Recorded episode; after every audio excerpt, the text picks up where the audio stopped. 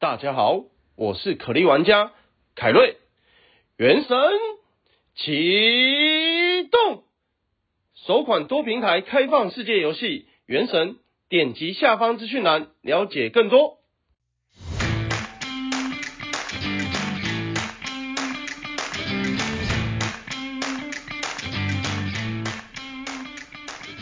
欢迎收听小朋友学投资之不如小周记。本周记内容皆为免费资讯，并无任何分析推荐市场个股之意。在金融市场，我们应该要查证事实，而不是随着金融圈媒体起舞，造成每天不必要的担心。大家有没有觉得这周的事情变多了？因为市场开始回档了，市场开始跌了，美股涨多了，开始休息了。当市场遇到卖压、遇到休息的时候，我们总会看到比较多的故事。啊、不像行情好的过去几周，相对的事情可能比较少。我们就很快来看看这周市场又在担心什么事了呢？我们先看到原油价格，原油价格这周其实是在平盘附近哦，大约还是在七十五、七十六块美金左右。那我觉得这周其实很有趣，因为我们回顾过去的周期，应该是很多周以前，因为能源价格是一路的在上涨嘛，所以拜登已经出来靠腰很多次过了嘛。他先是对欧派呼吁要增产，但是欧派不理他，所以拜登就开始一直靠腰说，我们要释放战略储备原油喽，我们要释放喽，我们真的要释放喽。然后他一直都没有释放嘛，再他就去找了呃中国、日本、呃印度等等其他国家一起手牵手的说，我们要一起释放喽。然后其实其他国家释放还比美国快，那美国真的在这一周有释放这个战略储备原油了吗？可是我觉得有趣的点就是，拜登一直在靠右的这段时间，原油的价格是真的有下跌哦，从大概八十五跌到七十五左右嘛。但是这周当各国真的都开始放出这个储备原油的时候，我们反而看到原油的价格就在这边稳住了，没有再下跌，那大概就守在季线附近左右。所以最终我们还是要看到下周 OPEC 的会议，它会怎么去回应这些嘛？因为现在市场上很多人又在吵说，哦。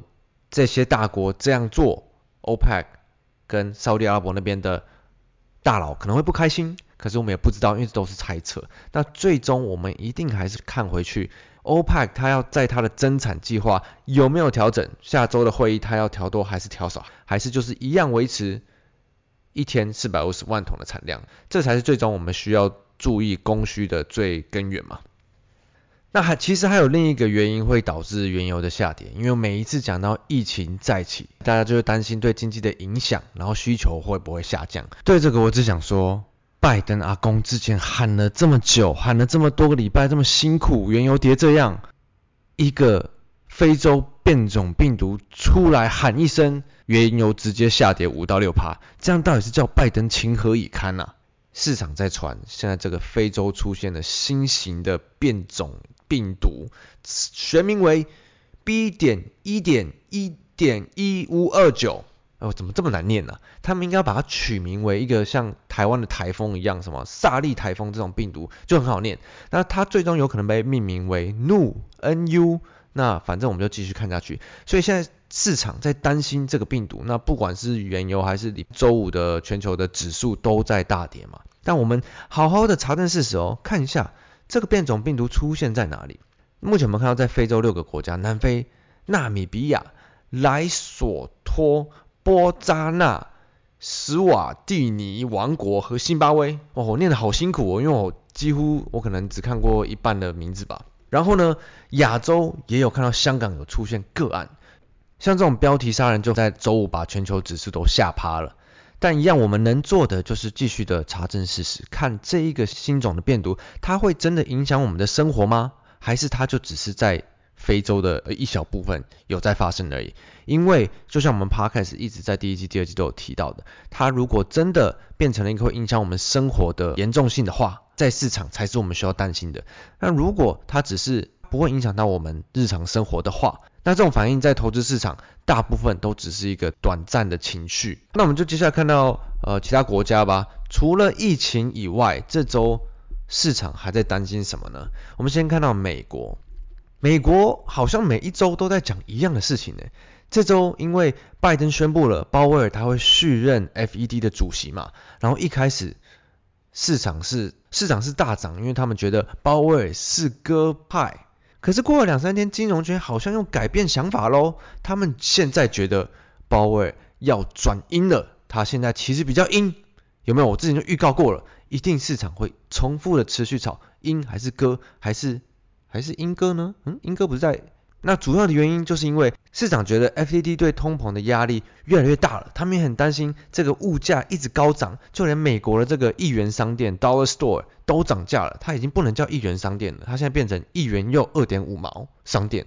所以 FED 它有可能应该，我直接念一段新闻给大家听好了，大家听听有什么感觉？FED 对通膨压力上升的不安加深，也担心高物价压力可能持续更久，立场倾向鹰派。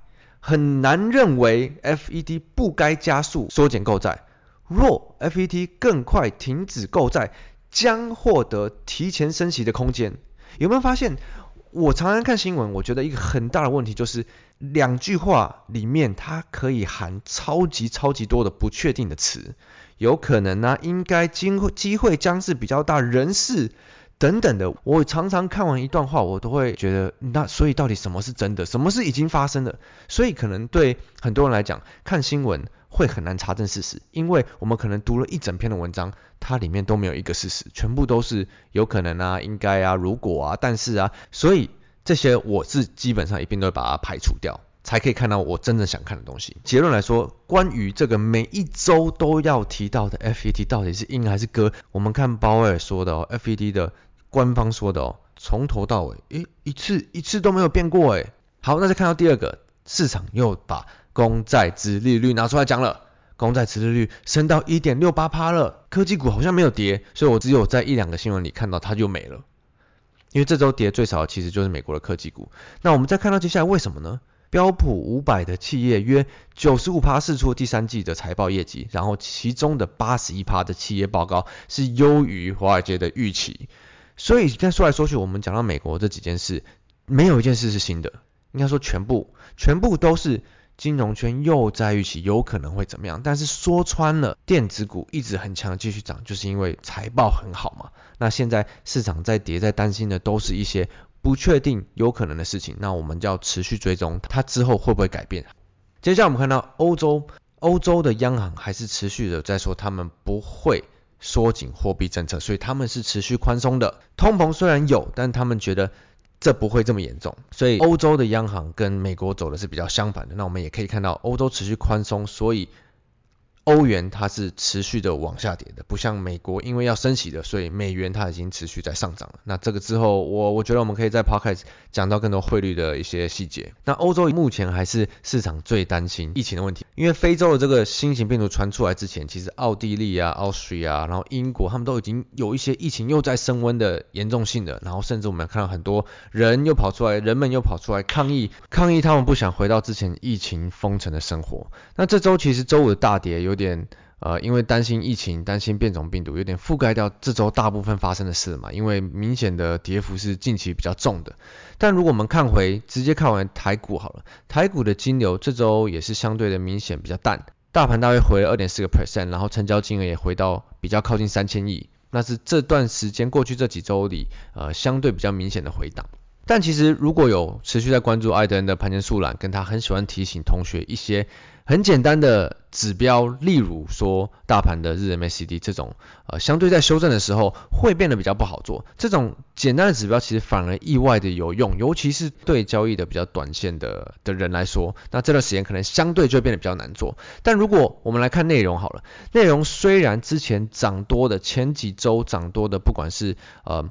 IC 的族群，或者是航空的族群，或者是元宇宙的族群等等的这些，相对都是比较在休息回档。但同时间，我们还是有看到新的族群跑出来。那可能是在法说讲好以后，戏精元的族群又开始动。但有一些法说讲的不错的族群，甚至是数字也是相对不错，都有在动。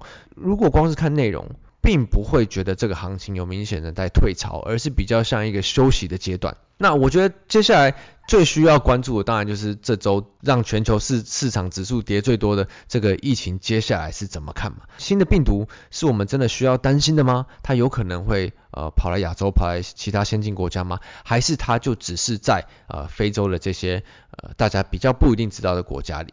那我觉得这就是下周明显我们比较需要持续注意的。我我相信呃有在一直在 follow 小朋友的，应该不会因为礼拜五的这种跌幅就影响自己周末的心情。所以我们周末还是要好好的休息一下，并且做自己想做的事情。